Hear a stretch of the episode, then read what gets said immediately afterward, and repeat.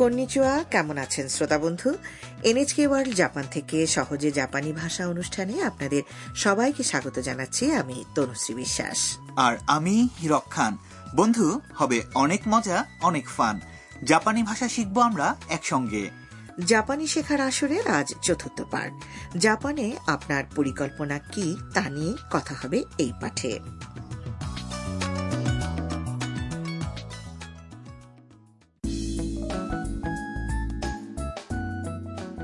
আগের পাঠে আমরা দেখেছি আসরের মূল চরিত্র ভিয়েতনাম থেকে জাপানে আসা শিক্ষার্থী তামের সম্মানে এক পার্টির আয়োজন করা হয়।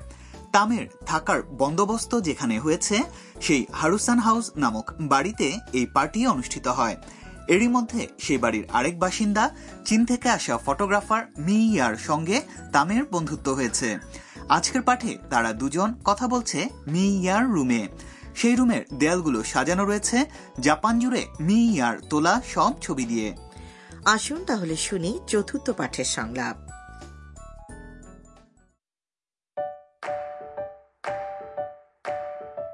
これどこですか沖縄ですへえこれは京都です京都はとても綺麗ですよそうですね タムさんは日本で何をしますか大学で日本語を勉強しますいいですねはい楽しみです এবার লাইন ধরে ধরে কথাগুলো বোঝার চেষ্টা করা যাক তাম একটি ছবি দেখিয়ে জানতে চাইল これどこですか এটা কোথায় উত্তরে মি ইয়া বলে 沖縄です ওকিনাওয়া তাম মুগ্ধ হয়ে বলে へえ বাহ মি ইয়া আরো বলল これは京都です এটা হচ্ছে কিয়োতো নগরী 京都はとても綺麗ですよ কিয়োতো নগরী খুবই সুন্দর একই মত পোষণ করে তাম বলল そうですね ঠিক তাই এরপর মিয়া জিজ্ঞেস করে タムさんは日本で何をしますか তামসান জাপানে আপনি কি করবেন তাম উত্তরে বলে 大学で日本語を勉強します বিশ্ববিদ্যালয়ে জাপানি ভাষা নিয়ে পড়াশোনা করব এ কথা শুনে মিয়া বলে いいですね দারুণ এরপর তাম বলে はい楽しみです হ্যাঁ আমি আগ্রহ ভরে অপেক্ষা করছি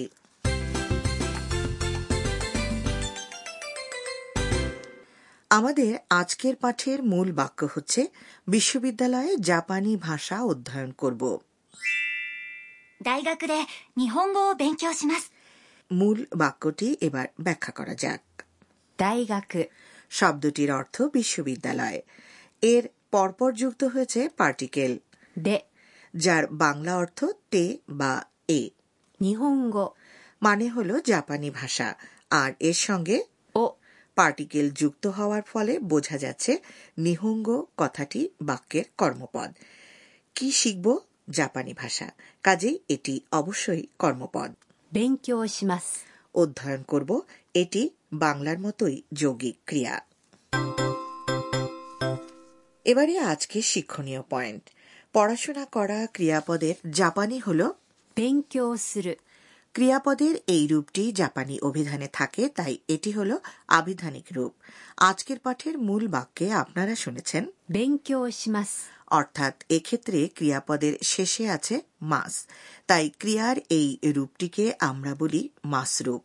উল্লেখ্য, জাপানি ক্রিয়াপদের এই রূপটি দিয়ে সাধারণ বর্তমান অথবা নিকট ভবিষ্যৎ বোঝানো হয়। এ ধরনের কিছু বোঝাতে অবশ্যই ব্যবহার করুন মাস রূপ। বুঝলাম। তার মানে যখন বলতে চান কি করবেন বা কি করতে যাচ্ছেন, তখন ক্রিয়াপদের মাস রূপ ব্যবহার করে থাকেন, তাই না? একেবারে ঠিক। মনে রাখবেন এই মাস রূপ হচ্ছে ক্রিয়াপদের একটি মার্জিত রূপ। তাই অপরিচিত কারোর সঙ্গে অথবা বয়স বা পদমর্যাদায় বড় এমন কারোর সঙ্গে কথা বলার সময় আপনি নির্দ্বিধায় এই ক্রিয়ারূপ ব্যবহার করতে পারেন। এবার জাপানি উচ্চারণ চর্চা করা যাক। শুনে শুনে বলতে হবে। জাপানি ক্রিয়ারূপের মাস অংশটি হিরাগানা লিপিতে লেখা হয় মা এবং সু অক্ষর দুটি পরপর ব্যবহার করে এই সু অক্ষরের উকার অনুচ্চারিত থাকে তাই ক্রিয়ারূপের এই অংশটির উচ্চারণ হবে মাস 勉強します 日本語を勉強します大学で日本語を勉強します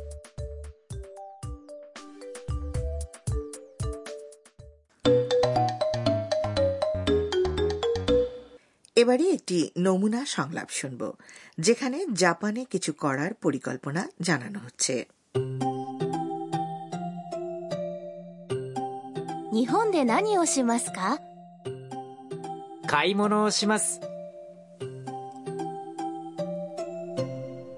আসুন অর্থসহ ব্যাখ্যা করা যাক 日本で何をしますか জাপানে আপনি কি কি করবেন 日本で মানে হলো জাপানি এরপর প্রশ্নবাচক শব্দ 何 মানে হলো কি します এই ক্রিয়ারূপটি হচ্ছে জাপানি する ক্রিয়াপদের মাসরূপ সুরু মানে করা 買い物をします কেনাকাটা করব 買い物 অর্থ হচ্ছে কেনাকাটা বা শপিং এবার প্রশ্নের উত্তরটি শুনে শুনে বলুন 日本で何をしますか 買い物をします買い物をします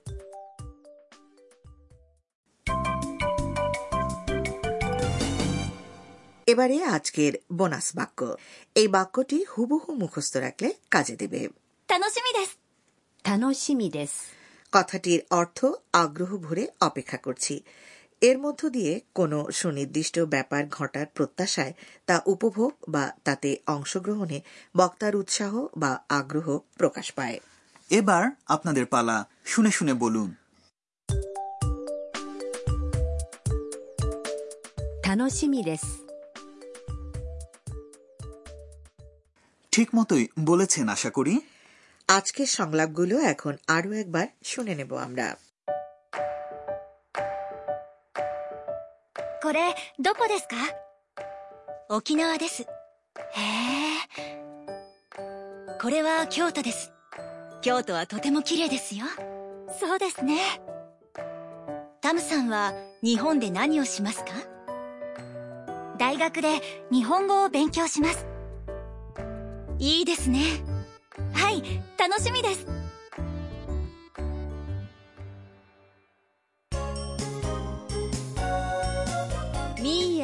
ラベルガイド এবার মি ইয়ার ট্রাভেল গাইড এই বিভাগে জাপানের বিভিন্ন দর্শনীয় স্থানের আকর্ষণ নিয়ে কথা হবে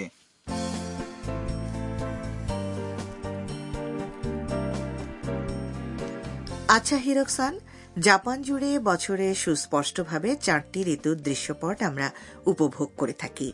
তার অভিজ্ঞতা নিশ্চয়ই আপনারও হয়েছে। যেমন ধরুন জাপানের বসন্তকালের কথা ভাবলেই আপনার মনে কোন বিষয়টি চলে আসে বলুন তো? দিদি এ কথা বলার অপেক্ষা রাখে না যে জাপানের বসন্তকাল মানেই চেরি ফুল ফোটার মৌসুম সাকুরা। ঠিক বলেছেন। আর আজকের সংলাপে যে কিয়োতো নগরীর উল্লেখ করা হলো সেটিও চেরি ফুলের জন্য বিখ্যাত।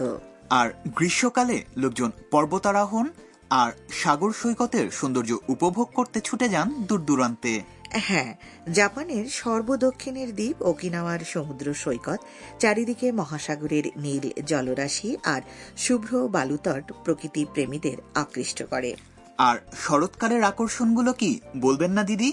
শরতের সবচেয়ে বড় আকর্ষণ হল এ সময় জাপান জুড়ে গাছপালা আর পত্রপল্লব উজ্জীবিত হয় রক্তিম আভায়। বর্ণিল নিসর্গের জন্য কিয়োতো নগরী যেমন বিখ্যাত তেমনি টোকিওর অদূরে নিক্কো শহরসহ আরও অনেক জায়গা ভ্রমণ পিপাসুদের কাছে জনপ্রিয় স্থান। জাপানের শীতকালও কিন্তু কম আকর্ষণীয় নয় তাই না দিদি? নিশ্চয়ই। হোক্কাইদো আর নাগানো জেলায় প্রচুর তুষারপাত হয়। সমগ্র জাপান থেকে আসা লোকজন, স্কি সহ শীতকালীন বিভিন্ন স্পোর্টসে মেতে ওঠেন। আপনাদেরও আমন্ত্রণ রইল।